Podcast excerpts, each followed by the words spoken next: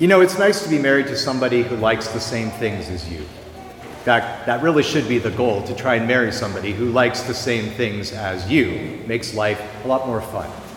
However, it can bring with it its own set of confusions because when you like the same things, you often have the same things.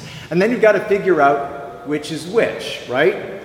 Hey, did you take my water bottle? Well, how do I know that it's yours and which one is mine? It's like, well, I put a little C on the bottom because that one's yours because they're identical. Hey, what happened to my cup? Hey, whose hiking bag is this? You find yourself, when you like the same things, buying the same things, and then you're always asking the question which is which? Whose coat? Whose umbrella? Now, the Pharisees confront Jesus today with a which is which test. Which is which? Whose stuff is God's? Whose stuff is Caesar's? Now, before they test him, they butter him up a little bit, right? They say, Teacher, we know that you are true and teach the way of God truthfully. And do not care about another's opinion, for you are not swayed by appearances. Now, they're buttering up with something that is good. This is a good thing that you are not swayed by appearances, right? The scriptures speak about this abundantly that you don't judge a book by its cover. You don't look at somebody and what they're wearing or maybe what they look like and decide that they're good or they're bad. We all know that police profiling has its own set of problems. Just because people look a certain way doesn't mean they're automatically guilty of doing something wrong. Do you want to go to court and have a judge judge you already by what you're wearing. Well, they're not wearing a suit and tie, so they're probably guilty. It is truly a godly thing, not just a good thing, but a godly thing to not be swayed by appearances. The Jews would have remembered how God chose David to be king after Saul. Remember the story of how the prophet Samuel was sent to go and pick out David out of all of Jesse's sons? And when they came, Samuel looked on Eliab and thought, Surely the Lord's anointed is before me. But the Lord said to Samuel, Do not look on his appearance or on the height of his stature, because I have rejected him. For the Lord sees not as man sees. Man looks on the outward appearance, but the Lord looks on the heart. So it is not only a good thing to not be swayed by appearances, it is in fact godly.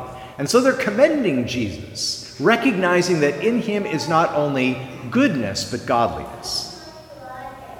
But then they move in for the kill. Is it lawful, they ask? They test to pay taxes to Caesar or not. Which is it, Lord? Do we give Rome the money that they're demanding from us as occupiers? Or do we keep it so we can give it to the temple and further the future of the Jewish people? So here's the test. If Jesus says a simple yes, the crowds will hate him because they hate Rome. But if he says a simple no, then Rome is going to hate him because Rome is in charge and is always on the lookout for rebels. So, which is which? Taxes for God or taxes for Rome? How is he going to answer? Well, the answer is by turning the tables, so to speak, which he actually does physically on the tax that's being collected in the temple. But this time it's done metaphorically. He says to these Jewish leaders who are testing him in the temple of God, the one place where everybody should remember and be striving to keep the commandments, he says, Show me the coin for the tax. And they brought him a denarius. And Jesus said to them, because it's like they don't get it yet, and maybe you don't either, whose likeness and inscription is this? You see, Jesus has already passed the test. He's already won. It just might be that they don't know it yet. Because where are they? In the temple. And what is forbidden in the temple? Graven images. The first commandment, right? You shall have no other gods before me. You shall not make a graven image in the form of clay, of a bird or an animal or a sea creature. And what are these good devout, upright, godly Jews carrying around in their pocket in the temple of the Lord an idol. That's what they're doing. They're carrying around an idol in their pocket because it's not just a coin with a graven image on it of Caesar, but it says on that coin, Tiberius, son of the divine Augustus. They have a false God in their clothing in the temple. And they have the gall to test Jesus. Which is which? Why Jesus gives that answer. So give to Caesar that idol thing you have, what is Caesar's, but give to God what is God's. But that still leaves us with the big question, right? The question I asked at the very beginning, the question that you should all be asking in your mind right now, which is okay, Pastor, which is which? What do we give to Caesar and what do we give to God, and how do we tell them apart? How do we know when we're giving the right thing to the right person? Well, there's some simple rules of thumb. First of all, what is Caesar's is really those things that do not last. They're finite, they're temporary, they're disposable. They're the things about which we say you can't take it with you when you die. Really, all of those things from a certain point of view, are Caesar's because they're not eternal. Think about that coin, that coin, that denarius that they pulled out of their pocket, showed to Jesus. How many of you have been to a museum that has ancient coins in it? You often try and figure out what's on that coin because it's rusted and it's old and it's been hammered around and it's been dug up out of the earth where it's been laying for thousands of years, right? Those coins rust. They decay, they do not last. Even our wonderful new Canadian money, paper money, that's designed to last longer, still doesn't last forever. When I think about the things that are Caesar's, I think about Percy Bysshe Shelley's very famous poem, Ozymandias. I met a traveler from an antique land who said, Two vast and trunkless legs of stone stand in the desert. Near them on the sand, half sunk, a shattered visage lies, whose frown and wrinkled lip and sneer of cold command. Tell that its sculptor well those passions read, which yet survive, stamped on these lifeless things, the hand that mocked them and the heart that fed. And on the pedestal, these words appear My name is Ozymandias, King of kings. Look on my works, ye mighty, and despair. Nothing beside remains. Round the decay of that colossal wreck, boundless and bare, the lone and level sands stretch far away. No one even remembers Ozymandias. The things of Caesar's get buried, and we cannot take them with us. The church exists both in Caesar's realm and God's realm. And I want to talk for just a moment about how the church exists in Caesar's realm. We don't like to think about this, but it's a reality. We pay lighting and heating bills to Hydro Quebec, right? We pay internet and phone bills to Tech Savvy. We pay cleaning bills to Ace Cleaners and to others who work on our building.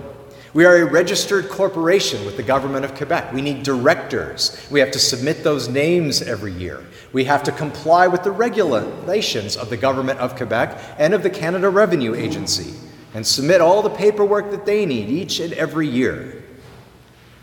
Now, there is the part of the church that's eternal, and that's the part that really matters, and it's the part that lasts forever, right?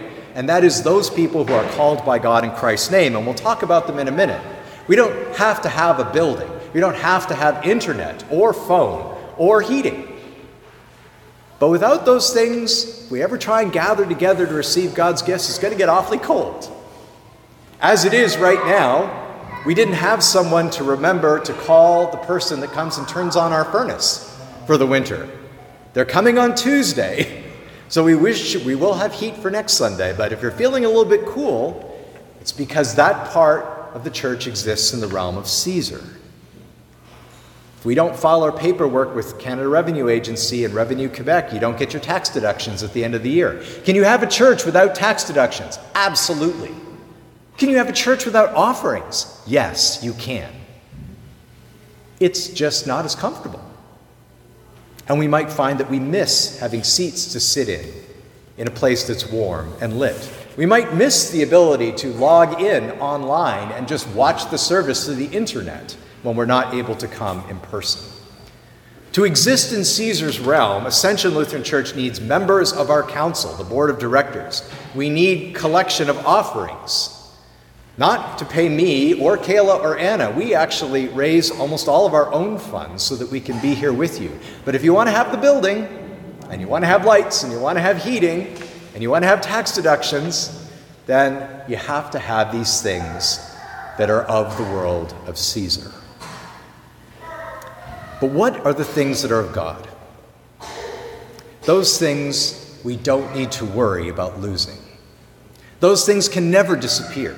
Those things are eternal. They are worth holding onto forever. They are stored up in a place where moth does not eat and rust does not destroy, as Jesus says. As we just said a few or sang a few moments ago in our psalm, all the gods of the peoples are worthless idols, but the Lord made the heavens. At the end of the day, the church is not a building. It is not a tax ID number, a Government of Quebec registered corporation. The church is the people of God called through the gospel of Jesus Christ to be his own. Luther summed it up best when he was asked, What is the church? He said, Even a seven year old knows what the church is it's sheep who follow the voice of their shepherd. And you can do that without all of these trappings, which cause us to have to operate in Caesar's realm.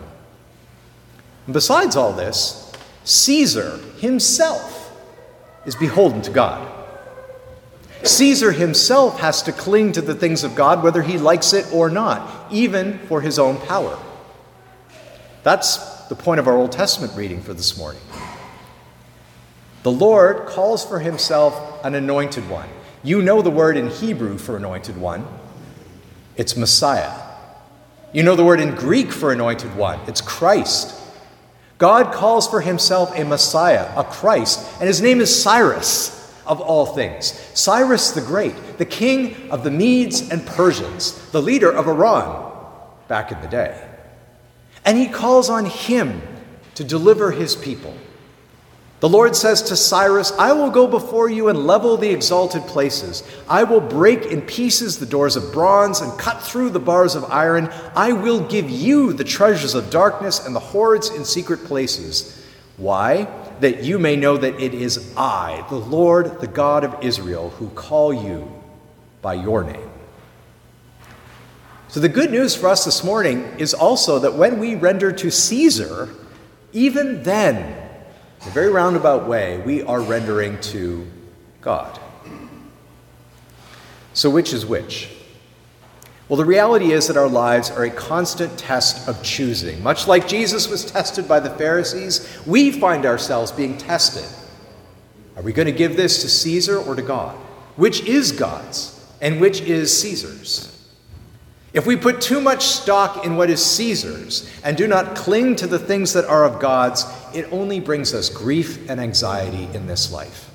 You never worry about the things that are of God's, it's always the things of Caesar's that we're concerned with. Because Caesar's world does not last. We sing it in the old hymn Crumbled have spires in every land. But God made the heavens. Wherever the scriptures sound, God remains at work, calling his own to rest. Caesar's gifts do not last, but God gives us gifts that cannot be taken from us forgiveness, salvation in the name of Jesus, eternal life. He gives us those gifts in the name of his Son, Jesus Christ. Which is which? One passes away, but one is yours forever. In the name of Jesus Christ. Amen. I invite you to rise as we join our hearts